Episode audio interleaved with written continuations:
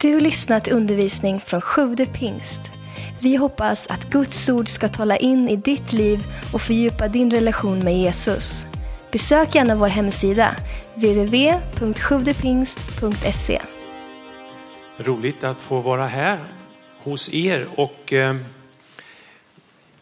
nu har Sven dratt upp förväntningarna i det han sa om mig, men jag hoppas eh, att det blir bra ändå. Ja, och eh, jag tänkte börja med en, en liten berättelse. Eh, det är ju så att eh, vår Gud, jag ska tala om om Jesu återkomst till tusenårsriket, och det är ju väldigt mycket som är övernaturligt i detta. Vi har en övernaturlig Gud, eller hur?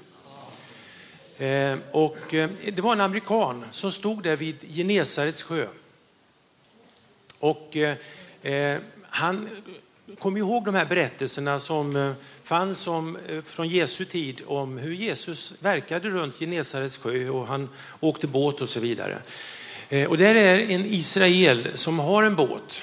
Och han tänker, tänk att få åka ut i den här båten, precis så som Jesus gjorde. Så han frågade den här israelen om han kunde få, få om han kunde köra ut honom på sjön. Jo, det kunde israelen. Men israelen, han såg ju att det var en amerikan som antagligen hade mycket dollar. Så han sa att det kostar en del. Ja, amerikanen frågade, vad kostar det då? Och så drog han till riktigt rejält, den här israelen. Varvid amerikanen tittar på honom och säger, ja, nu förstår jag varför Jesus gick på vattnet. Och det, det är övernaturligt. Men det var inte bara då det var övernaturligt. Och det är inte bara i framtiden det ska bli övernaturligt, utan det är övernaturligt idag också. Och om jag tar de stora svepande dragen, så är det så att i ditt liv kan du se hinder som är mänskligt sett oöverstigliga. Men Gud har en möjlighet att lösa det här åt dig. Ha den tron. Eh, igår talade jag ganska mycket om Israel och judarnas roll inför Jesu återkomst. Jag kommer mera in precis på slutet eh, av Jesu återkomst i Rom och tusenårsriket eh, som det står om i, i Uppenbarelseboken.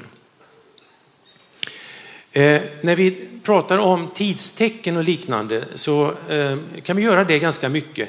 Men målet, det är ju att få vara tillsammans med Jesus en gång. Eh, att få se honom, att få umgås med honom, och också återse det som den här helgen påminner oss om. De som har gått före oss och finns där redan. Att få återse dem. Det kommer jag fokusera, alltså mer på målet än vägen dit. Det är ju så att när vi reste från Sigtuna igår, så kunde vi ju räkna ner med olika tecken eller skyltar på hur långt vi hade kvar till målet Skövde. Men vårt mål är ju himlen, eller hur? Och tidstecken är ju att vi ser att vi kommer närmare och närmare vägen dit. Men målet är, är himlen och, och tusenårsriket. Till att börja med, och sen en evighet tillsammans med Jesus. Jag ska ta en vers som jag tog i slutet av gårdagen, tar jag också nu i början, och det är Lukas tjugoett, vers tjugofyra, där Jesus eh, profeterar faktiskt framåt innan han lämnar det här jordelivet om eh, vad som kommer att hända. Och det är ganska i närtid, men också ja, det spänner över ett par tusen år egentligen, det han säger i en vers. Och han säger så här om, om judarna, det israeliska folket då, att eh, de kommer att falla för svärdsägg och föras bort som fångar till alla hedna folk. Jerusalem kommer att trampas ner av hedningarna tills hedningarnas tider är fullbordade. Vi vet med andra his, eh, historiska källor att ungefär en komma en miljoner dödades år sjuttio efter Kristus när templet revs. en komma en miljoner judar. De ska falla för svärdsägg, och sen spreds de ut över hela världen, judarna. Men de har ändå lyckats hålla ihop sig som ett folk. Och vi vet idag att de vandrar tillbaka. Eh, och det ska de, eh, och, och under tiden så har hedningarna trampat, trampat där på Jerusalem eh, trampats ner av hedningarna, står det till och med i Jerusalem. Men sen upphör hedningarnas tider. Det kommer en fullbordan. Och frågan är om vi är i en slags övergång där vår, vi som är hedningar, vi får se att snart tar judarna över, Israels folk tar över stafettpinnen precis i slutskedet innan Jesus kommer. Jag har en bild eh, som ni kan visa som, som översiktligt eh, visar hur jag tänker eh, den här tiden som vi är i och fortsättningen. Vi lever alltså i den här som i det här ordet kallas för hedningarnas tider. Och den pågår då från det Jesus uppstod och, och ja, himmelsfärden och pågår fortfarande. Kanske är i en övergång in i framtiden med judarna nu. Och jag kommer att citera en del från, ja, faktiskt flera böcker, men Jag, jag, jag sveper genom Uppenbarelseboken lite grann. Eh, och hedningarnas tider, det finns där i Uppenbarelsebokens tre första kapitel kan man säga. Det berättas om sju olika församlingar bland annat. Eh, så här kan vi läsa om de här sju församlingarna och hur de hade det och vad, vad Jesus som talade genom Johannes ner i det som är skrivet här. Eh, beskriver för- och nackdelar med de här olika församlingarna. Eh, sen står det inte mer i Uppenbarelseboken om församlingarna. Det är som att ett uppryckande har skett efter kapitel tre. För sen kan vi läsa om eh, det som skulle kunna kallas då för vederbördan, en svår tid som är sju år. Eh, och den här tiden den, den tar, upp, tar man upp i Uppenbarelseboken från kapitel fyra till kapitel arton. Det speglar både det som händer i himlen och det som händer här på jorden i de här kapitlerna i Uppenbarelseboken. Sju år sa jag, när kommer Jesus då och, och eh, hämtar oss på molnen? Här varierar det ju hur vi läser och tyder texten. Jag tror, du får tro annorlunda om du vill, men jag tror att han kommer antingen precis i början på den här vedermödan eller mitt i och hämtar oss troende. Han kommer där på skyn och möter oss. Så vi slipper de här sista eländiga tre och en halv åren åtminstone, kanske sju år. Och sen kommer Jesus och sätter sina fötter på Oljeberget. Och där börjar tusenårsriket.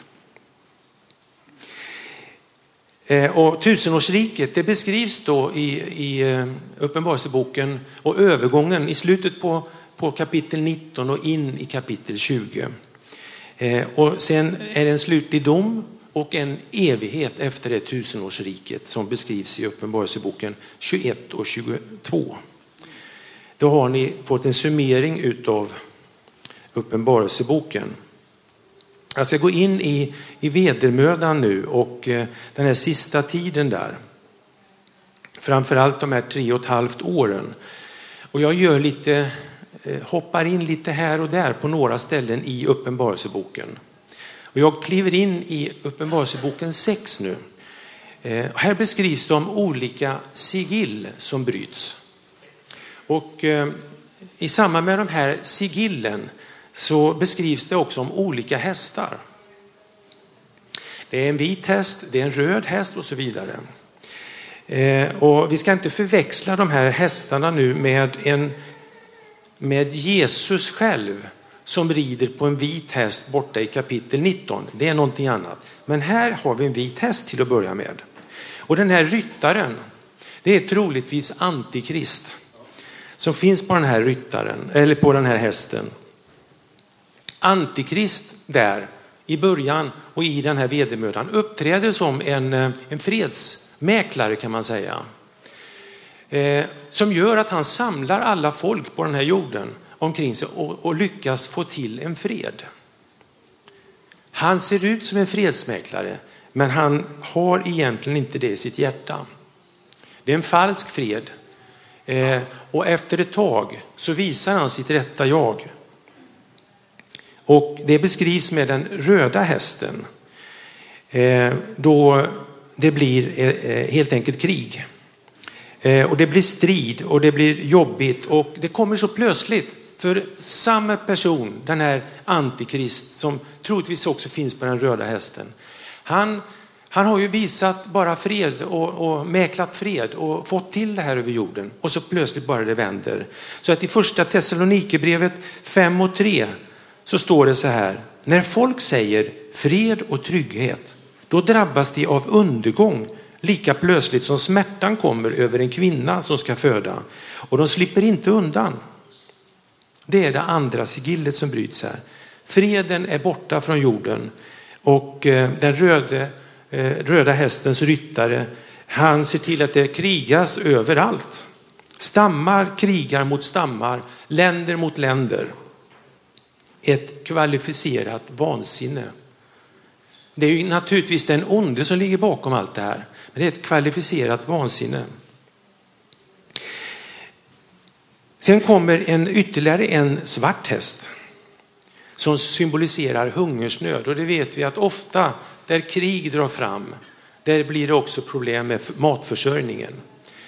Och här kommer det alltså hungersnöd i och med den här svarte ryttaren. Sen kan ni fortsätta att läsa om den fjärde ryttaren och hästen. Det står i våra biblar den gulbleka hästen. För, för knappt två år sedan så satt jag i Natanya och lyssnade till en arabisk pastor, alltså kristen då, från Nazaret. Han hade en församling där, den här arabiska pastorn. Så, så pekade han på de här hästarna och sa att det står gulblek i våra biblar. Det är fel. Den där hästen är grön. Och tittar vi i grundtexten så står det kloros. Och vi vet alla att klorofyll, det är, en, det är den gröna färgen i gräs och så vidare. Det står kloros på alla andra ställen i Nya Testamentet. Översätts kloros med grön. Varför står det gulblek? Ja, jag vet inte om översättarna tänkte så här att nej, det finns väl ingen gul, grön häst. Vem har sett en grön häst? Eh, men däremot om en häst dör kanske den blir lite gulblek. Så då satte man, och det, det är märkligt det här. Men det står faktiskt en kommentar i eh, den här gamla över, tolkningen med, till, till jag, jag kommer inte ihåg vad den heter. Fem band finns det. Finns ju inte på nätet och finns bara på, på, på second hand-butiker att köpa. Där står det faktiskt en kommentar. Varför skrev de gulblek och inte grön? Och det gjordes, alltså det här skrevs ju för en trettio, fyrtio, femtio år sedan. Men det här var den arabiske pastorn som sa detta. Sen så säger han ytterligare saker trots att han är arab. Den gröna färgen, säger han. Det är islams färg.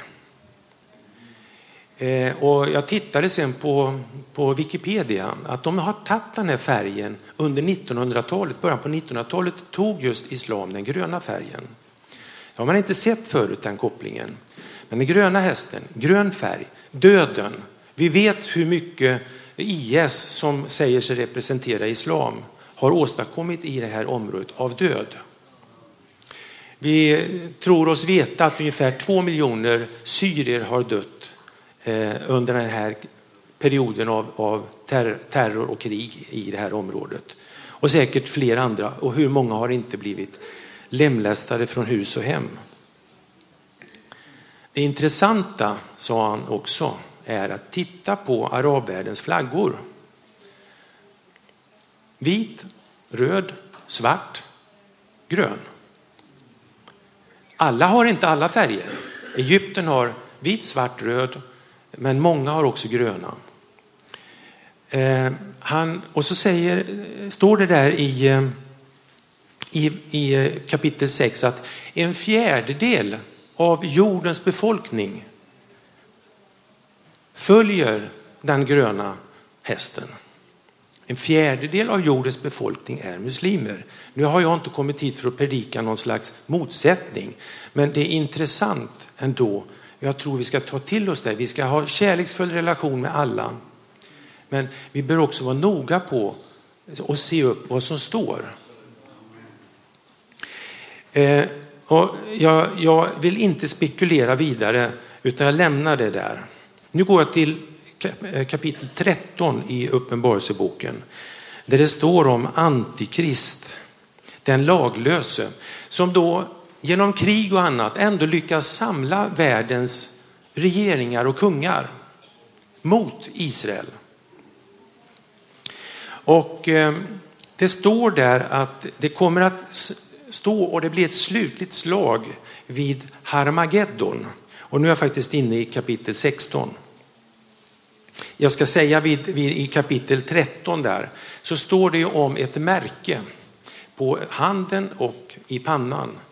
Eh, och att alla bör ha det här märket i pannan eller i, på handen som vill följa honom. Annars så riskerar man till exempel som kristen då att bli dödad. Eftersom jag redan avslöjat att jag jobbat med I T ganska mycket, så är det klart att jag ser chippet, såg för länge sedan det här chippet i handen och i pannan. Skulle, skulle kunna vara ett sätt att handla på helt enkelt. Tänk, oss, tänk er själva bankomaterna här. Om, om vi vill ha ut pengar, nu kanske det inte blir, det kanske blir helt kontantlöst. Men när vi ska betala, så istället för kort sticker vi in handen i automaten. Det dras från kontot som ligger på chippet. Det är inte riktigt alla som har händer, den högra handen kvar. Då sätter man pannan dit och så löser man det så. Det här är ju ett sätt att, att se på vad, hur där antikrist försöker tvinga oss in i hans system, underordna oss honom. För det här är ju sataniskt.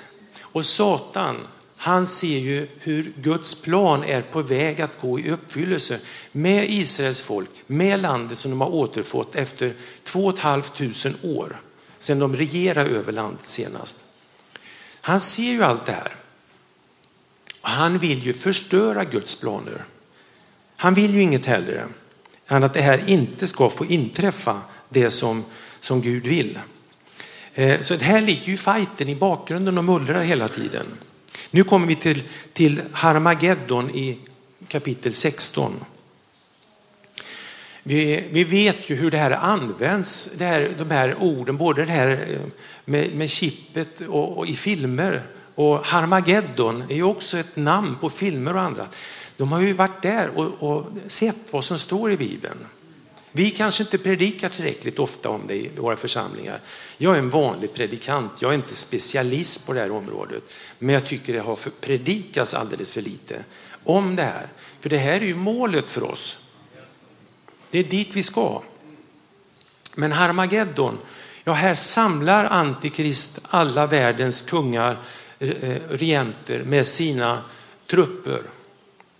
Den här platsen, Harmageddon, Har betyder berg. Eh, eh, Gaddon eller Megiddo. Megiddo är en plats i eh, Israel.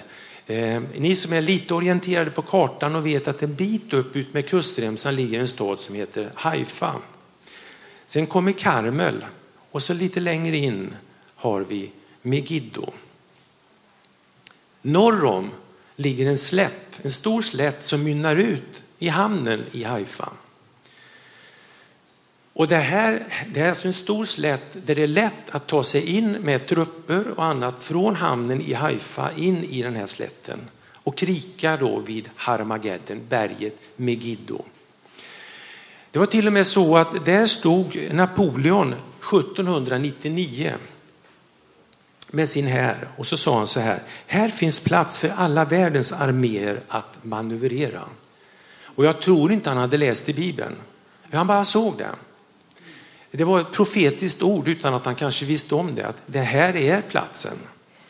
Eh, och han anade då inte hur rätt han skulle eh, få så småningom.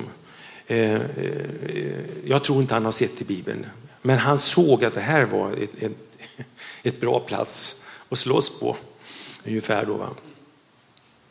Men när allt det här drar ihop sig och man tycker att nu, nu är det ju kört för det här folket och för det här landet.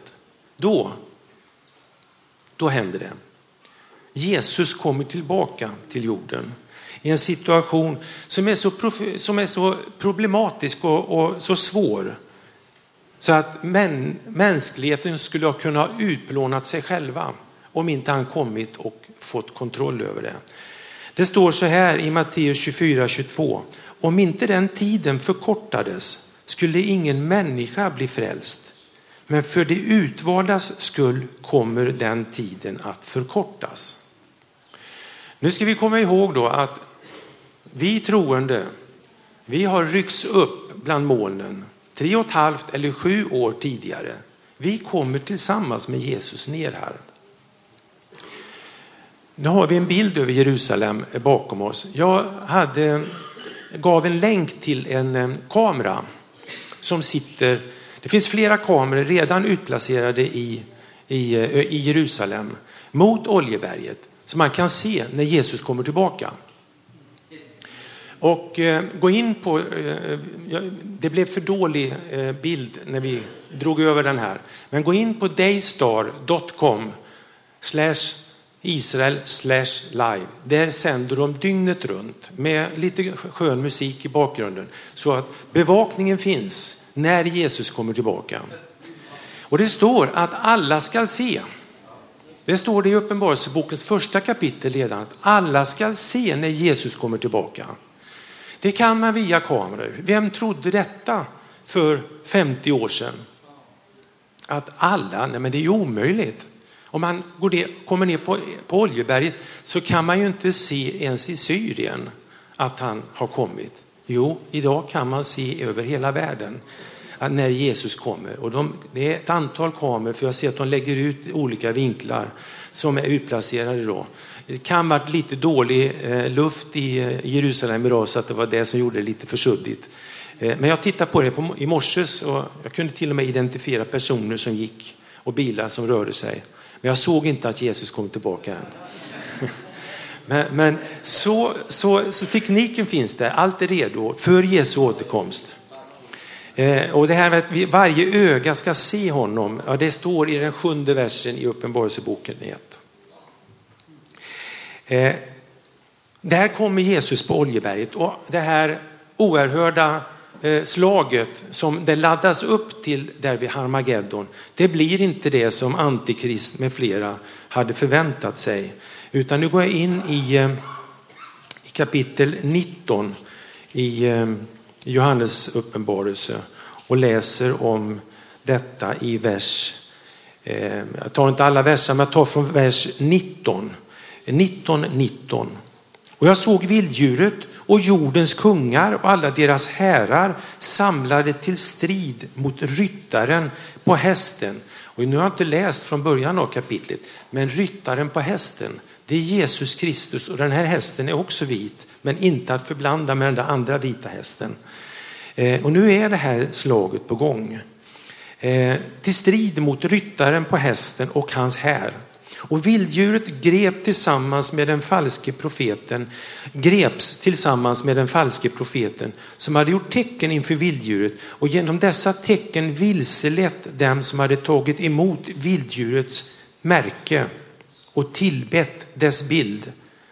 Levande kastades de båda i eldsjön och brinner av svavel. De andra dödades med ryttarens svärd som går ut ur hans mun, och alla fåglarna åt sig mätta av deras kött. Det är ganska grymt att läsa. Så fortsätter vi i tjugonde kapitlet, första versen här. Och jag såg en ängel komma ner från himlen med nyckeln till avgrunden och en stor kedja i handen. Och han grep draken, den gamle ormen, det är djävulen, Satan, och band honom för tusen år. Sedan kastade ängeln honom i avgrunden, stängde till den och förseglade den över honom för att han inte längre skulle bedra folken förrän de tusen åren hade gått, nått sitt slut. Därefter ska han släppas lös för en kort tid. Och jag såg troner, och det som satt på dem fick rätt att döma. Det är alltså de troende som är med här nu, tror jag. Och jag såg deras själar som hade halshuggits därför att de vittnat om Jesus och förkunnat Guds ord och inte tillbett vilddjuret och deras bild och inte tagit emot dess märke på pannan eller handen. De levde och regerade med Kristus i tusen år. Här ser vi både människor som troligtvis under den här svåra vedermödan blir kristna, troende. Judar också. Många judar. Det är troligtvis att de flesta judar blir frälsta vid ingången av tusenårsriket. Och sen finns alla som har gått före, som vi går till gravar och sörjer den här helgen. Jag själv, vi är olika funtare. Min, min syster, är viktigt för henne att gå till graven där våra föräldrar ligger. Och ni som inte vet så är jag faktiskt uppvuxen inte så långt härifrån. Så de ligger begravda vid Utby kyrka utanför Mariestad. Där växte jag upp. Och för mig är inte graven så jätteviktig. Men att hoppet att få återse dem är så otroligt mycket viktigare för mig. Jag, jag kom på här nu att, jag har inte sagt det till min fru, men när vi åker tillbaka ska vi nog ta ändå en sväng förbi graven där i Utby eh, och se den. Men, men jag märker att vi är olika funtade här, och jag säger inte att det ena är bättre än det andra eller sämre än det andra. Vi är bara lite olika. För en del betyder graven mycket mer. För mig betyder det att få återse dem, och det gör det säkert för min syster också som är troende. Eh, det betyder mycket också, men ja, vi är olika. Det här tusenårsriket som vi är på väg in i nu, där vi då får leva tillsammans med de som har gått före oss. För det står ju om i det här uppryckandet att först rycks de upp, de döda, och sen de som är levande rycks upp för att möta Gud, Jesus bland molnen. Så vi är tillsammans. De är egentligen redan i himlen. Men det är and och själ finns det redan, men då får förnyade kroppar i och med det här uppryckandet bland molnen. Tusenårsriket då. Ja, det är precis som ordet vedermödan. Det står inte exakt det ordet. Det står en svår nöd om, om vedermödan. Det står tusen år om tusenårsriket. Det är därför vi kallar det på det sättet. Och det är just i början på, på Uppenbarelseboken tjugo här, de kapitlen jag läste, eller verserna jag läste och några till. Det står sex gånger där, tusen år tillsammans med Jesus Kristus. Och det handlar inte om en demokrati. Det kommer att bli. Det kommer att bli en teokrati. Det vill säga det är Gud själv som styr. Inget annat. Gud själv genom Jesus Kristus kommer att styra. Han kommer etablera en gudsstyrd regering. En, en typ av regeringsform med Gud i centrum. Styr här på jorden. Och det blir inte det samhälle som vi har idag. Utan det blir något oerhört mycket bättre. Fyllt av glädje. Skönhet, frid, ett riktigt paradis helt enkelt.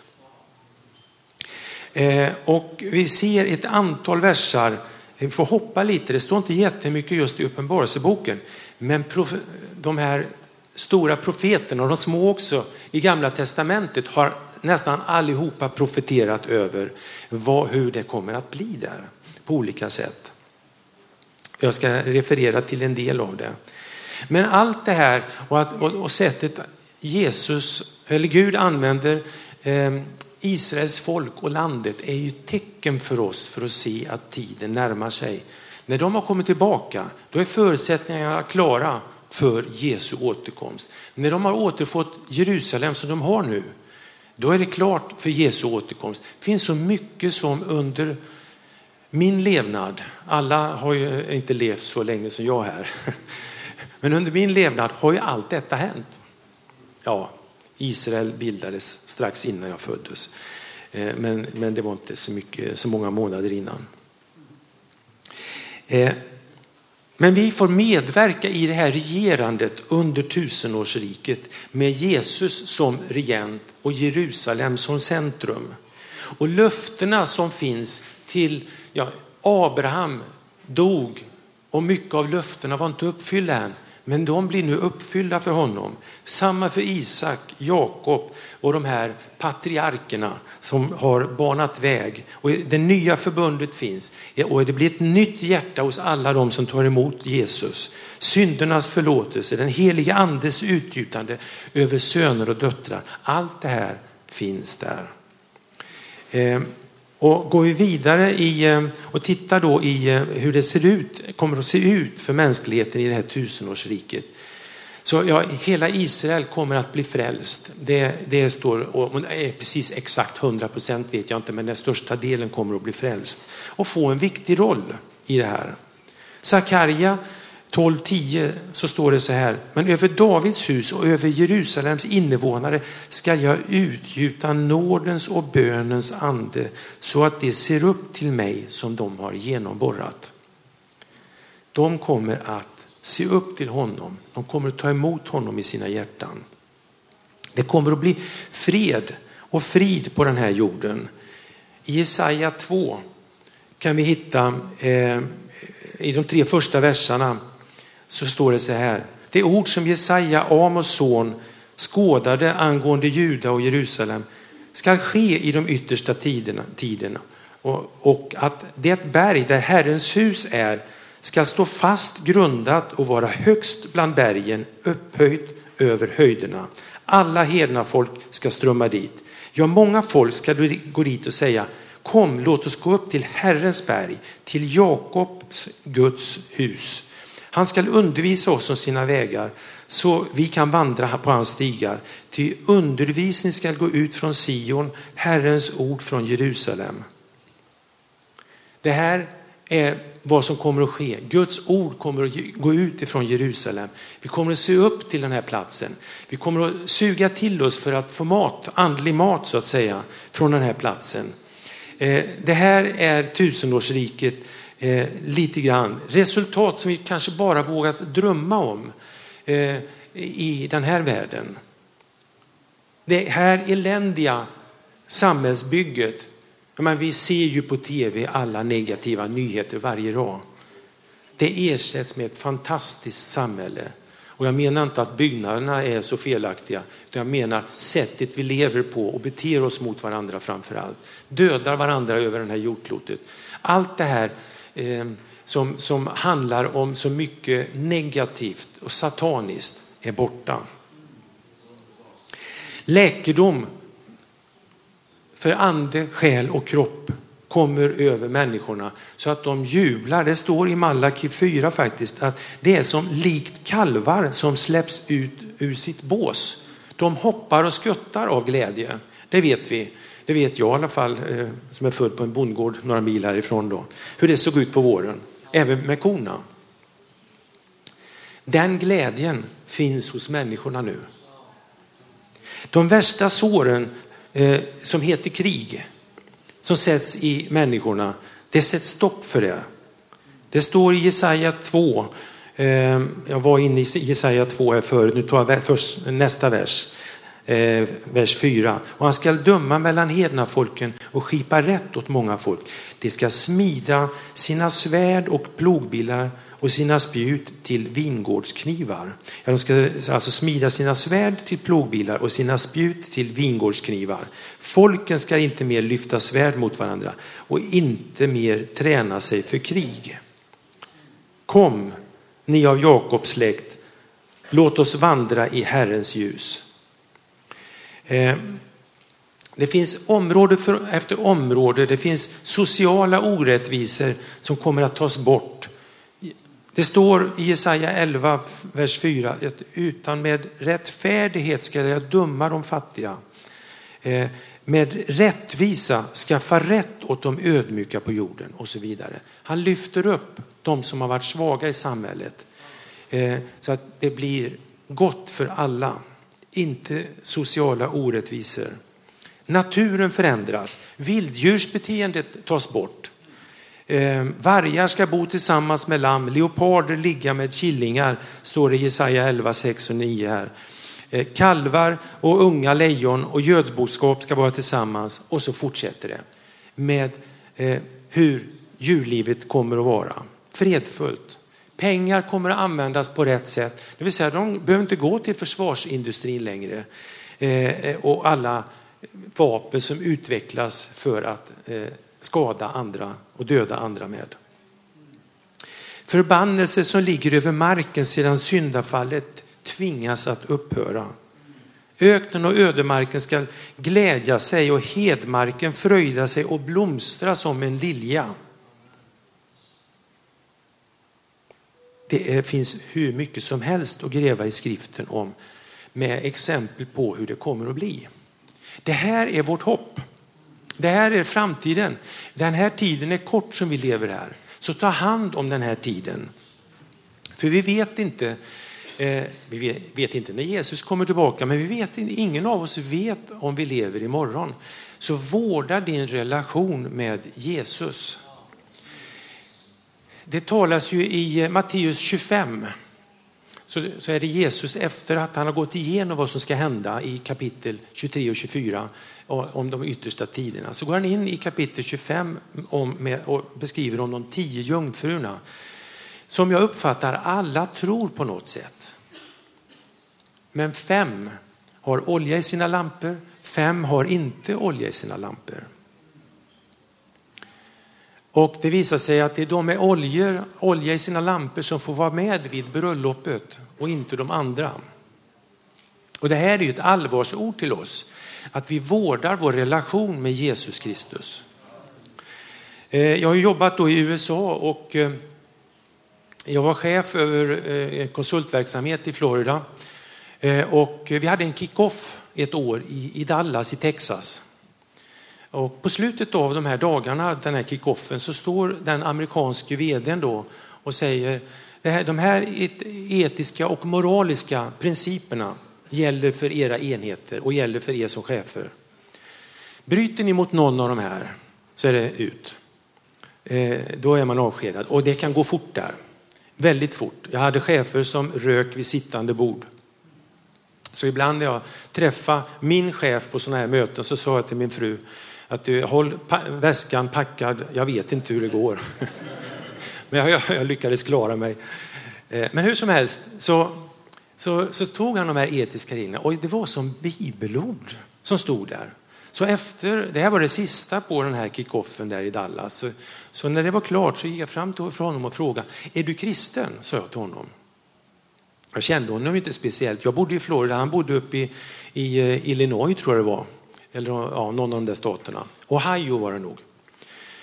Och då säger han så här, vad menar du med det? Att jag är kristen? Och det liksom studsar tillbaka. Alltså det, i Sverige kan man fråga så och få ett svar. Ja eller nej. Det gick inte där. Och jag förstod inte riktigt vad han var ute efter. Så då sa han, menar du om jag är född på nytt eller inte? Och vad han menade med det, det är att det finns människor i U S A som säger God bless America, det har vi sett i tv. Det betyder inte att de har en daglig relation med Jesus eller har en relation överhuvudtaget, utan det är något kulturellt. Och man kanske tror på en Gud men har inte fått tag i Jesus ordentligt. Jag är born again, jag är född på nytt. Och det var ju det mest fantastiska. Jag kunde ha en chef som... som är born again och vill vara lärjunge till Jesus, eller hur? Eh, och jag bara vill lägga det över hos dig. Är du född på nytt? Vårdar du relationen med Jesus så att du kan möta morgondagen, var den än inne, att det inte blir en, överrask, en negativ överraskning framtiden, utan det blir ett, du ser fram emot ett hopp. Du gläds redan nu åt hoppet som ligger där framme. Om du inte ser det så, be till Jesus att få det i ditt hjärta. Att du ser fram emot att få möta honom. Förlita dig på honom. Jag hade aldrig varit pastor om jag inte förlitat mig på honom. Att när han kallade mig och släppte det liv jag hade då och, och, och, och blev pastor istället för ja, vad är det nu, tretton år sedan. Men Gud har en plan med oss alla.